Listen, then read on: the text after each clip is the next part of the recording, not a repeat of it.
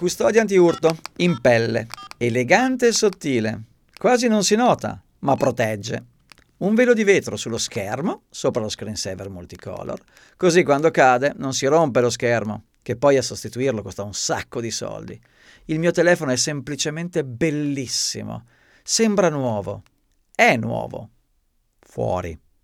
Peccato che vada lento, come una lumaca. Sì, perché poi non me l'avevano mica detto che i nuovi upgrade sono più pesanti. E non li avrebbe retti. Maledetta la volta che l'ho scaricato quell'aggiornamento. È che io mi fidavo di lui. Del mio cellulare, intendo. E quando mi ha detto download, sembrava un invito a cena e io l'ho assecondato. Mannaggia a me. Adesso ho un bellissimo involucro dai 1000 colori, ma che ragiona come un vecchietto. Anche se di anni poi ne ha compiuti appena 2. Eh sì, proprio 2, giusti per far scadere la garanzia. E ora? Ora mi tocca cambiarlo. Ah, quasi me lo tengo, come soprammobile, in soggiorno, sì, un modernissimo fermacarte. Lo tengo in ricordo del tempo, del nostro tempo passato insieme.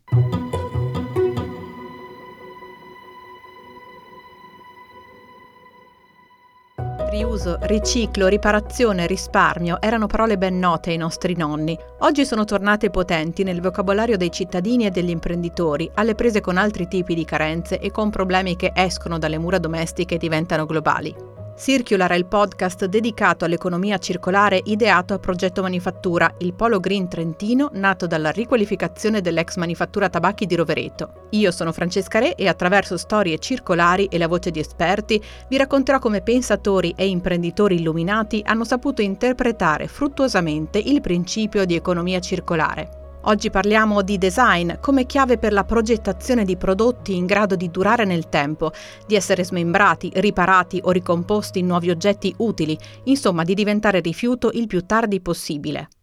E lo facciamo con Stefano Giovacchini, designer ed esperto di manifattura digitale e di processi circolari, da sempre attento al tema della sostenibilità e fondatore di Redirect, azienda specializzata nella stampa di plastiche riciclate, ed è docente in design per l'economia circolare per la School of Sustainability di Bologna. Secondo le maggiori organizzazioni europee che si occupano di economia circolare, l'80% del potenziale circolare di un oggetto viene definito proprio nella sua progettazione, quindi i designer hanno una grossa responsabilità. Il design ha un ruolo decisamente importante e secondo me lo avrà sempre di più.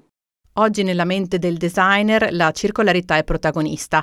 Il designer deve saper immaginare un oggetto dai materiali che lo andranno a comporre fino alle tecniche per la sua realizzazione e al suo futuro, quindi al suo smaltimento. Partendo da questi presupposti, un oggetto deve avere possibilmente materiali riciclati già al suo interno o comunque rintracciati da delle filiere virtuose. Poi deve essere pensato per essere facilmente aggiornabile e possibilmente riparabile. Quindi c'è questo concetto della riparabilità che non sempre viene affrontato dalle grandi aziende, è un cardine chiave per chi disegna soprattutto oggetti. Spesso si deve pensare addirittura a sostituire l'oggetto con dei servizi. Oggi molte aziende spostano quello che è il loro core business non tanto nella produzione dell'oggetto, perché rendendolo più durevole, per esempio, creano meno valore, ma lo spostano poi nei servizi attorno. E poi sempre nella progettazione il design deve pensare alla fine vita. Pochi materiali facilmente rintracciabili a fine vita dell'oggetto e facilmente riciclabile per poi poterli essere reinseriti una seconda volta in un circuito economico.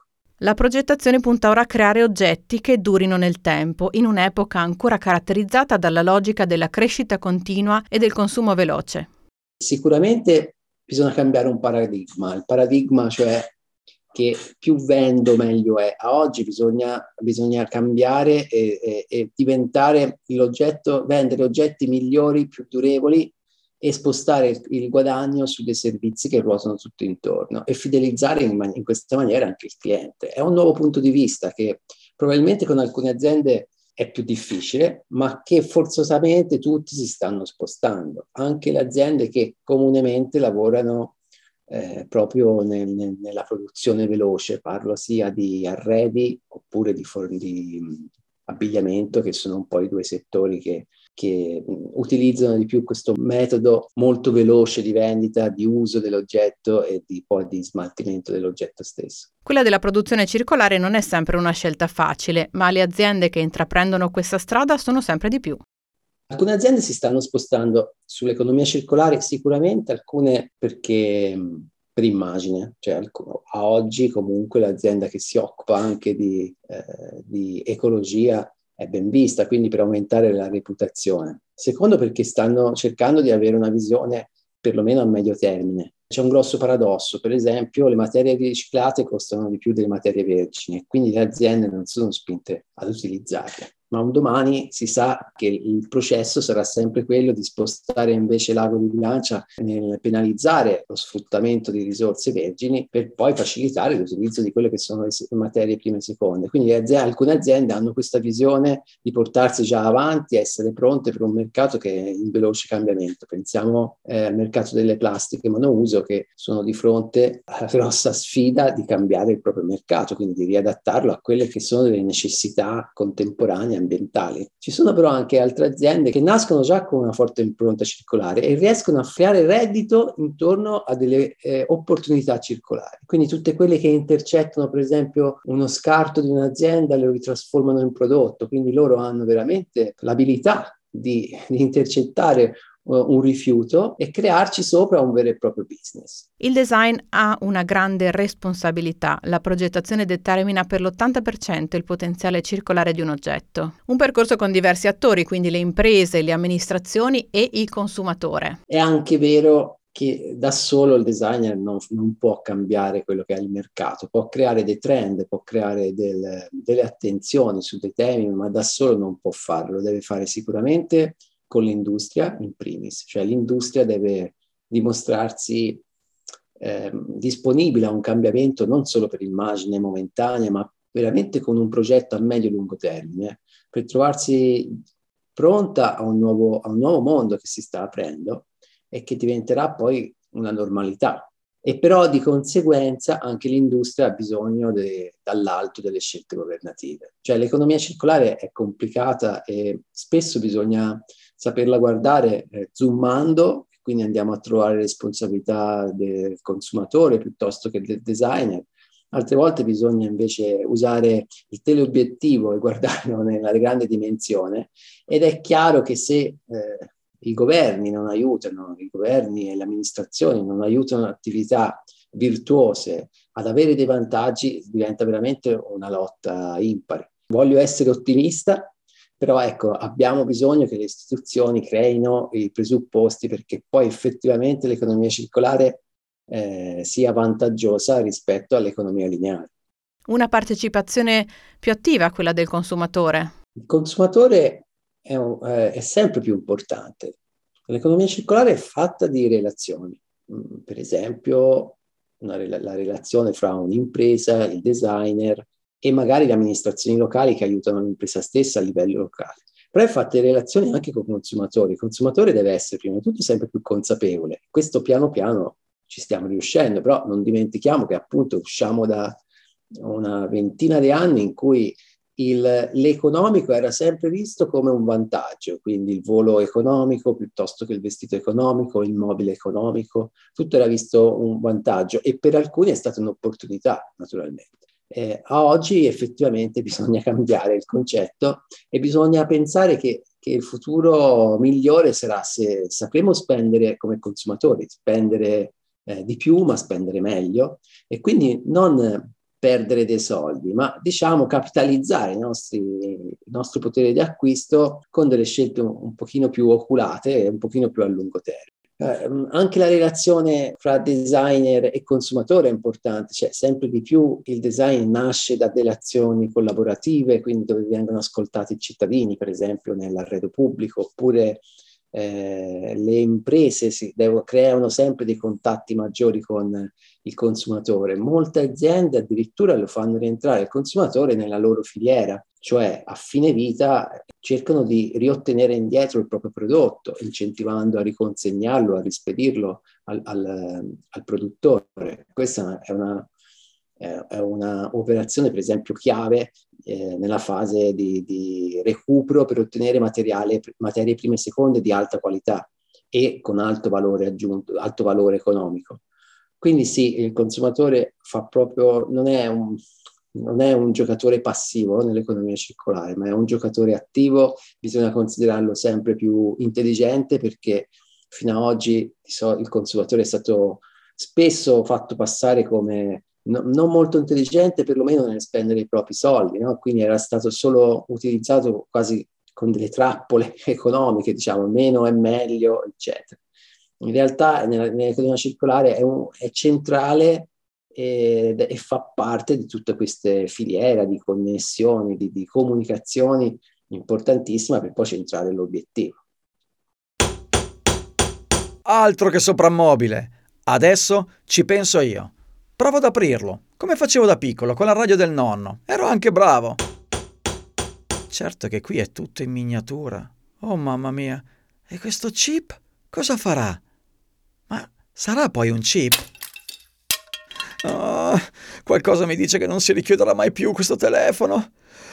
Vabbè, qualcuno dovrebbe inventarselo però un telefono con i pezzi interscambiabili. Aspetta, c'è scritto qualcosa qua. Mi servirebbe una lente. Ecco, c'è scritto obsolescenza programmata. Ma cosa sarà? Una nuova marca? E qualcuno in realtà l'ha inventato il telefono che si ripara, non solo con il cambio del vetro rotto, ma con la sostituzione delle sue più varie componenti, memoria compresa. L'olandese Fairphone è forse uno dei più noti esempi di tecnologia pensata in chiave sostenibile e per durare a lungo. Grazie al suo design modulare è possibile infatti riparare o sostituire le sue parti per renderlo più performante, un po' come si fa con i computer fissi.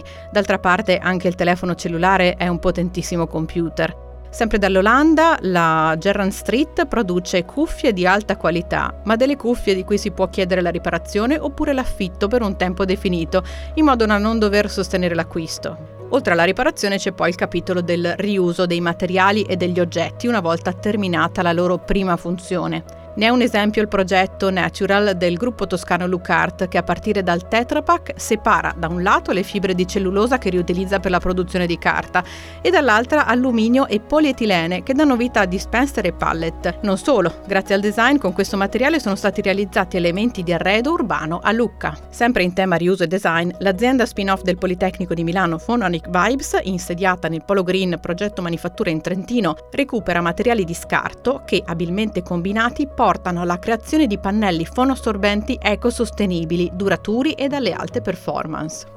Il design gioca un ruolo centrale nel passaggio da un'economia lineare ad una circolare, grazie alla sua capacità di dare e ridare valore agli oggetti e ai servizi, rendendoli attuali e utili. Una progettazione strategica in chiave sostenibile considera l'impatto del prodotto lungo tutto il suo arco di vita, permettendo quindi di immettere sul mercato oggetti di cui si possono già immaginare numerose vite e anche lo smaltimento finale, ma anche di pensare a prodotti più durevoli nel tempo e che diventeranno rifiuto il più tardi possibile o anche che non lo diventeranno mai. La strada da fare è ancora molta, ne sono un esempio i rifiuti elettronici in continuo aumento e con un basso tasso di riciclo, circa il 15-20%. Dal dossier Cool Products emerge come uno smartphone venga in media sostituito ogni 3 anni, un computer portatile ogni 4-5 anni, l'aspirapolvere 5-8 anni e la lavatrice 11 anni. Un solo anno di vita media in più significherebbe per l'Europa 4 tonnellate di CO2 in meno, quella prodotta da 2 milioni di automobili all'anno. Avete ascoltato Circular, il podcast sull'economia circolare realizzato da Trentino Sviluppo nel Polo Green Progetto Manifattura. Ogni settimana raccontiamo esempi imprenditoriali legati alla circular economy e li analizziamo con l'aiuto di esperti del settore. Voce narrante Christian Giacom, conduce Francesca Re, in redazione Davide Modena, Chiara Grassi e Francesca Re. Info su podcast.trentinosviluppo.it.